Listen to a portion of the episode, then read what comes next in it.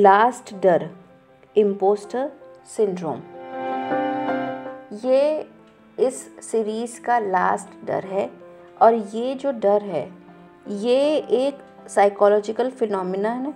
जैसे कि आप कह सकते हैं मनोवैज्ञानिक घटना है जो बच्चों में नहीं टीनेजर्स में नहीं, बल्कि बड़ों में भी होती है। बट अगर आप इसके बारे में ज़्यादा से ज़्यादा जानेंगे तो आप इस तरीके की प्रॉब्लम को हैंडल कर सकते हैं। अगर आप पढ़, सुन रहे हैं एज अ टीचर या पेरेंट तो आप, जो बच्चा है, उसको आप और अच्छे से हेल्प कर सकते हैं। तो चलिए स्टार्ट करते हैं इम्पोस्टर सिंड्रोम तो ये क्या है? इसमें जो टीनेजर बच्चा है, उसको अपनी एबिलिटी या जितना अभी तक उसने हासिल किया है, उसमें उसको डाउट होने लगता है। उसको लगता है कि वो एक फ्रॉड है। वो बिलीव ही नहीं कर पाता कि जो भी उसने अचीव किया है, वो उसे डिज़र्व करता है और उसे लगता है कि वो उस चीज़ के काबिल नहीं है। अपने ऊपर ही डाउट करना सेल्फ डाउट करना, अपने आप को ही क्रिटिसाइज करना तो ये है इम्पोस्टर सिंड्रोम अब इसके सिम्टम्स क्या क्या है, आइए देखते हैं। तो सबसे पहला सिम्टम आता है कि जो जैसे मैंने कहा सेल्फ डाउट वो अपने ऊपर ही डाउट करने लगता है, अपनी एबिलिटीज़ पे डाउट करने लगता है कि उसको लगता है कि मैं इतना वर्दी नहीं हूँ, मैं इतना लायक नहीं हूँ, या मुझे ये अचीवमेंट मुझे जितना भी अचीव किया है मैंने, वो नहीं कर सकता। नंबर टू है फियर ऑफ़ फेलियर उसको ये लगता है कि मैं कोई गलती कर दूँगा। या फिर मैं किसी एक्सपेक्टेशन को पूरा नहीं कर पाऊँगा, उस पर खरा नहीं उतर पाऊँगा। ये जो डर है, ये भी उसको हेल्प करता है और जो फियर ऑफ़ फेलियर का डर है इम्पोस्टर सिंड्रोम को बढ़ाने में। दूसरा, जो थर्ड नंबर आता है, वो है ओवर अचीवमेंट इतना ज़्यादा सोचना परफेक्शन के बारे में कि मैं ये कर लूँगा, मैं वो कर लूँगी जब आप इतना ज़्यादा सोचते हैं तो आपके अंदर इम्पोस्टर सिंड्रोम का आने लगता है। पहले तो सोच तो लिया आपने, लेकिन फिर आपको लगेगा, क्या मैं कर पाऊँगा? क्या मैं कर सकती हूँ? तो आप खुद ही एक तो अनरियलिस्टिक स्टैंडर्ड सेट कर रहे हैं और फिर आप खुद के ऊपर डाउट कर रहे हैं। नंबर फोर्थ आता है डिस्काउंटिंग सक्सेस जो आपके सक्सेस है आपके जो एकम्प्लिशमेंट है, जो अभी आपको मिला है, आप उसको पहले तो काउंट नहीं कर रहे, उसको कम करते जा रहे हैं। आपको लगता है कि ये तो बाई चांस मुझे मिल गया, गलती से मिल गया लक था मेरा उस दिन, मेरा दिन अच्छा था तो मिल गया, या किसी और की हेल्प उसने इतनी हेल्प करी थी, इस वजह से मुझे मिल गया। आप अपनी मेहनत को एक्नॉलेज नहीं करते, आप खुद को अप्रिसिएट नहीं करते हैं। फिफ्थ आता है कंपैरिजन आप खुद को कंपेयर करते हैं अपने फ्रेंड्स से और फिर आपको लगता है कि आप बहुत कम हैं उनसे. इन्फीरियरिटी कॉम्प्लेक्स हो जाता है. तो आप कंपेयर कर रहे हैं. अब आपको लग रहा है कि वो तो इतना ज़्यादा कर रहे हैं, मैं नहीं कर पा रहा या मैं नहीं कर पा रही. तो आपका जो इन्फीरियरिटी कॉम्प्लेक्स है वो बढ़ने लगता है. सिक्स आता है स्ट्रेस एंड एग्जाइटी आपको स्ट्रेस होने लगेगा एंग्जाइटी होने लगेगी, आप बहुत ज़्यादा परेशान हो जाएँगे, आपके ऊपर प्रेशर इतना बन जाएगा कि आपको वो स्टैंडर्ड सेट करना है, वो एक्सपेक्टेशन को मैच करना है। तो ये सारे जो सिम्टम्स थे, वो थे इम्पोस्टर सिंड्रोम के अंदर कि बच्चे के अंदर अगर ये प्रॉब्लम आ रही है, वो सेल्फ डाउट कर रहा है और क्या क्या चीज़ें आ सकती हैं। उसके बाद हम देखेंगे कॉजेस अब कॉजेस क्या क्या है? पहला है क्योंकि इतना ज़्यादा हाई एक्सपेक्टेशन है। फ़र्स्ट कॉज है हाई एक्सपेक्टेशन बच्चे से इतना ज़्यादा एक्सपेक्ट कर रहे हैं पेरेंट्स हैं टीचर्स हैं, या फिर जो उसके फ्रेंड हैं कि वो बिल्कुल एक्सीलेंट हो जाए हर फ़ील्ड में एकेडमिक्स में, या जो एक्स्ट्रा करिकुलम एक्टिविटीज़ कर रहा है, वो इतना ज़्यादा उसमें एक्सेलेंस हासिल कर ले। अब बच्चे के अंदर प्रेशर बढ़ गया, बच्चे के अंदर डर आ गया कि मैं ये कर पाऊँगा कि नहीं, मुझसे ये होगा कि नहीं, मैं तो इस लायक हूँ ही नहीं। तो आप प्रेशर ही दे रहे हैं तो बच्चा तो सोचेगा ही। नंबर टू आता है परफेक्शनिज्म बच्चा खुद ही सोच रहा है कि अपना एक तो एक तो अनरियलिस्टिक स्टैंडर्ड सेट कर रहा है। कि जो उसको कर अचीव करना बहुत मुश्किल है, या एक तरह से नामुमकिन है। अब वो स्टैंडर्ड को देख देख के सोच रहा है कि मैं कैसे करूँगा, मैं तो इस लायक हुई नहीं, मेरे अंदर ये कैपेबिलिटी नहीं है। तो आप सेट कर क्यों रहे हैं? आप खुद ही के लिए आप प्रॉब्लम क्रिएट कर रहे हैं।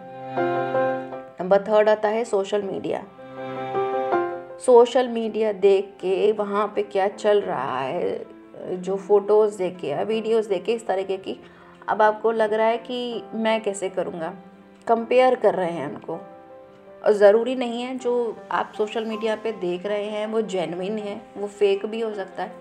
बट फिर भी, क्योंकि आपको पता नहीं है, आप उनसे खुद को कंपेयर कर रहे हैं, अपने अचीवमेंट जो आपको मिले हैं लाइफ में, आप उसको एक्नॉलेज नहीं कर रहे हैं। आप सोच रहे हैं कि नहीं, मैं तो किसी भी लायक नहीं हूँ।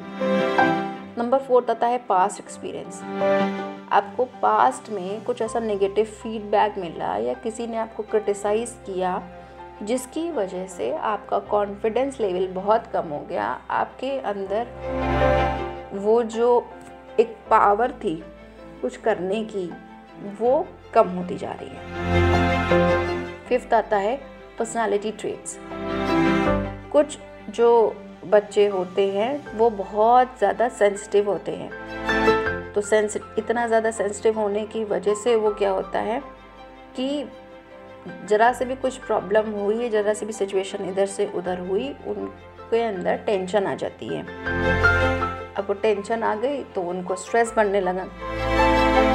और यही फिर उनकी सक्सेस में भी प्रॉब्लम क्रिएट करता है। उसके बाद कॉजेस के बाद अब देखते हैं क्या क्या इफ़ेक्ट पड़ते हैं। पहला है एंजाइटी एंड स्ट्रेस जितना ज़्यादा आप सेल्फ डाउट करेंगे, जितना ज़्यादा आपके अंदर डर रहेगा, उतनी ही ज़्यादा आपके अंदर स्ट्रेस रहेगा एंजाइटी रहेगी.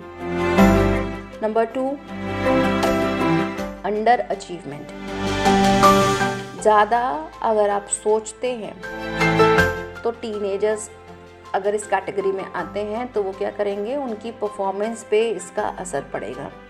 वो चैलेंज लेना अवॉइड कर देंगे. क्योंकि उनको डर रहेगा कि वो फेल हो जाए इतना ज़्यादा खुद के बारे में नेगेटिव सोच रहे हैं तो वो अपने इनपुट्स नहीं देंगे फिर, जितना वो हंड्रेड परसेंट कर सकते हैं। नंबर थर्ड आता है mental health issue depression anxiety या अदर मेंटल डिसऑर्डर्स इस तरीके की प्रॉब्लम हो सकती हैं अगर बच्चा इम्पोस्टर सिंड्रोम से गुज़र रहा है। उसका नंबर फोर्थ है लो सेल्फ इस्टीम उसका सेल्फ इस्टीम कम हो सकता है क्योंकि पहली चीज़ तो बाहर से प्रेशर मिल रहा है। दूसरी चीज़, वो खुद से ही इतना ज़्यादा प्रेशर क्रिएट कर रहा है अपने ऊपर तो वो लो सेल्फ इस्टीम फील करेगा, ख़ुद को कम आकेगा कंपेयर करेगा दूसरों से खुद को और उसको लगेगा कि वो किसी लायक नहीं है। नंबर फिफ्थ आता है इंटरपर्सनल रिलेशनशिप इसका इफ़ेक्ट उनके रिलेशनशिप्स पे भी पड़ेगा, क्योंकि वो उतना ज़्यादा डर रहा है कि वो नए फ्रेंड्स नए रिलेशनशिप्स नहीं बनाएगा या फिर जो पुराने हैं, उनको मेंटेन करने में भी उसको बहुत ज़्यादा प्रॉब्लम आएगी, क्योंकि फिर वही उसको डर रहेगा कि पता नहीं क्या होगा आगे। अब डर है इफ़ेक्ट है, उसको कैसे दूर किया जाए, पहला है एक्नॉलेज फीलिंग आप जो भी सोच रहे हैं या जो भी फील कर रहे हैं, अपने बारे में या आपको जो डाउट है, उसको एक्सेप्ट करिए। उसको पहचानिए और उसको एक्सेप्ट करिए। जब आप इस तरह से करते हैं तो जब आप एक्सेप्ट करने लगते हैं, पहले तो आप तभी रिलैक्स हो जाते हैं। और फिर अपने बारे में सोचिए कि आपने अभी तक क्या क्या अचीव किया है। उस पर फोकस करिए। नंबर टू है चैलेंज नेगेटिव थॉट्स जितने भी आपके नेगेटिव थॉट्स हैं, पहले तो उनको आइडेंटिफाई करिए, आप क्या क्या नेगेटिव थॉट सोच रहे हैं एंड देन उनको कन्वर्ट करिए, उनको चैलेंज करिए पॉजिटिव में. नहीं कर सकता को कन्वर्ट करिए, कर सकता हूँ. मेरे में इतनी कैपेबिलिटी नहीं है को कन्वर्ट करिए, मैं इतनी सब चीज़ें कर सकती हूँ. ठीक है? तो उसको चैलेंज करना है नेगेटिव थॉट को चैलेंज करना है. सेट रियलिस्टिक गोल बहुत अनएक्सपेक्टेड अनरियलिस्टिक गोल मत बनाइए. पहले धीरे धीरे करके नए गोल बनाइए जितना आप कर सकते हैं. जो गोल बड़ा बनाया भी है अगर तो उसको फिर छोटे छोटे गोल्स में डिवाइड करिए और उन छोटे गोल पे फोकस करिए. बड़े पे फोकस करेंगे तो आपको हमेशा लगेगा कि मैं कैसे करूँगा, मैं कैसे, मेरे से नहीं होगा. मैं तो कुछ भी नहीं कर पाऊँगा। बट जब आप उस छोटे से गोल पे, एक दिन के एक गोल पे जब आप ध्यान लगाएँगे, तब आपको समझ में आएगा कि नहीं, ये तो मैं कर ही सकता हूँ। ये तो बहुत ईजी है। और इससे आपका जो कॉन्फिडेंस लेवल है, वो बढ़ने लग जाएगा। नंबर फोर सीक सपोर्ट आप किसी ऐसे फ्रेंड फैमिली मेंबर या मेंटर या फिर आप किसी प्रोफेशनल हेल्प प्रोफेशनल की हेल्प ले सकते हैं सपोर्ट ले सकते हैं, जिस पे आप ट्रस्ट करते हैं, जो आपको encourage करे, जो आपकी प्रॉब्लम को समझे, जो आपके पर्सपेक्टिव को समझे। क्योंकि जब आप किसी ऐसे बंदे पे ट्रस्ट करते हैं, उनसे बात करेंगे ना तो आपको सॉल्यूशन मिल जाएगा और कभी कभी ऐसा होता है कि हम बात करते करते ही हमें सॉल्यूशन मिल जाता है। नंबर फिफ्थ है फोकस ऑन स्ट्रेंथ अपनी स्ट्रेंथ पे आपने जब अभी तक जितना भी अचीव किया है, उस पर फोकस करिए। इन कंपैरिजन टू कि आपके अंदर क्या प्रॉब्लम है या आप क्या चीज़ नहीं कर सकते। जब आप क्या चीज़ कर सकते हैं, उस पर फोकस करेंगे ना तो आप उसमें एक्सीलेंस हासिल करना शुरू कर देंगे, उसमें और अच्छा करेंगे और आपकी ग्रोथ और अच्छी होगी।